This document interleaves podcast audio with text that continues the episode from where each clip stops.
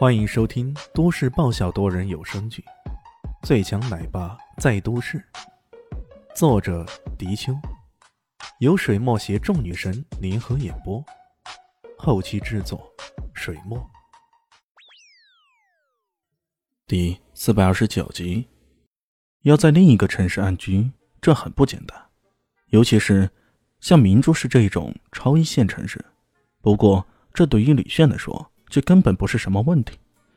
明珠市是萧家的地头，但萧林熙却不想住在自己家里。他跟父亲有约定，而且一度到了闹掰的程度，自然不想见到那一群让自己不爽的人。这事儿就落到李炫头上，李炫只是打了个电话就搞定了。明珠市找住所？哎，我说老大，你可真的找对人了呀！陈老二在电话那头说道。你也是知道啊，我从明珠市发迹，挖掘了第一桶金的呢。他似乎有心想要跟李炫来讲一段传奇的、充满喜剧色彩的发家史，不过李炫并不鸟他，而是直截了当的说：“说吧，在哪里？要够大，住的舒心才行。”陈老二打包票：“放心吧，肯定够大。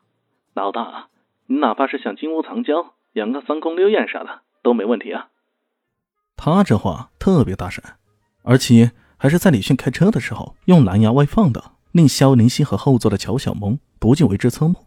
这次肖林熙去明珠市拍戏，身为他的助理，乔小萌自然也要随从而去了。李炫没好气的说道：“哎，别乱败坏哥的名声。”“明白。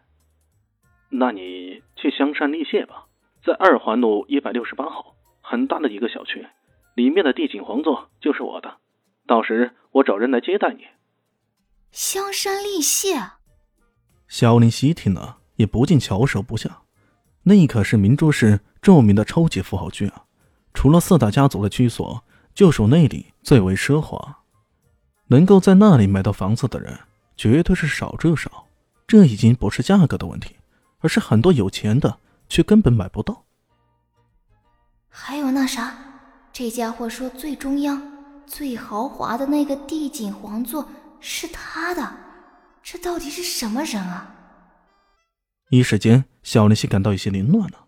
他做梦都没想到，有朝一日自己竟然也有机会住到香山丽榭的帝景皇座里面去。不过这时候，小蛋蛋发话了：“爸爸，什么叫做三宫六院啊？”呸！那是坏男人的事，蛋蛋你别问。小丽西想到刚刚那家伙说的话，忍不住呸了一声。啊，是坏男人的事啊？这关爸爸什么事啊？爸爸又不是坏男人。小蛋蛋天真的说道。小丽西啐了一口，说道：“切，你爸爸可坏了，你千万别被他骗了。”小蛋蛋又疑惑了。可是，妈妈，如果爸爸是坏男人，那你跟他一起，岂不是成了坏女人了？那我岂不是变成坏宝宝了？李炫本来还有些郁闷的，陈老这家伙怎么能当众嚷嚷三宫六院什么的呢？虽然哥也想。不过这事儿只能想，不好说的嘛。不过现在听到蛋蛋替他教训了肖林熙一番，这让他心情大好，忍不住乐了。肖林熙郁闷极了。看来这假结婚是个下下之策啊！绕来绕去的，怎么就把自己绕进去了呢？到了香山立县，那个接待的人还没来，车子开不进去。李炫只好在附近停车，让他们先等候着，自己跑到香山丽榭的门口等着，顺带也看看周围的环境。这等着有些无聊啊，他便蹲在小区前面的绿化带，慢悠悠地抽起烟来。这时候，附近的一人一狗慢慢地走了过来。此时正是午后，这是一副贵人的打扮，那条狗却是一条巨大无比的藏獒，吐着舌头，一副凶巴巴的模样。大概是看到这边有生人了。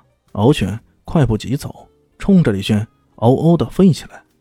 那妇人拉了几下，拉不动，却也由他，只是慢声细语的叫着：“宝贝儿，宝贝儿，别跑太快，别跑太快了。”看到敖犬如此放肆，李轩瞪着他，脸上的表情也有些奇怪。突然，嗷嗷嗷，也发出类似的声音。这声音很突然，也很大。那獒犬被吓懵了，接着他竟然惊叫一声，回头猛跑起来。他的动作很快，只是一眨眼就跑得没影了。那妇人呢，更是拉都拉不住。他追了几下，那高跟鞋差点没踩断了。终于。当他发现追回那条獒犬是无比徒劳之后，他终于停下来，回过头来，冲着李炫怒吼：“喂，我说你这个屌丝，你吓跑了我的宝贝儿，你赔我钱，你赔我狗狗的精神损失费。”李炫吐了口烟，淡淡的说道：“谁看见了？你自己的狗跑了，怎么说成是我吓的呢？我没说他随便乱吠，吓到我呢。”这个女人，她一眼就看出来不是什么善良之辈。既然如此，她干脆给对方耍赖到底。你，女人果然被他气得半死。她眼珠子一转，马上冲着小区方向喊道：“喂，你们这是在干什么？出来，统统给我出来！”啊，怀登太太，您好，有什么事吗？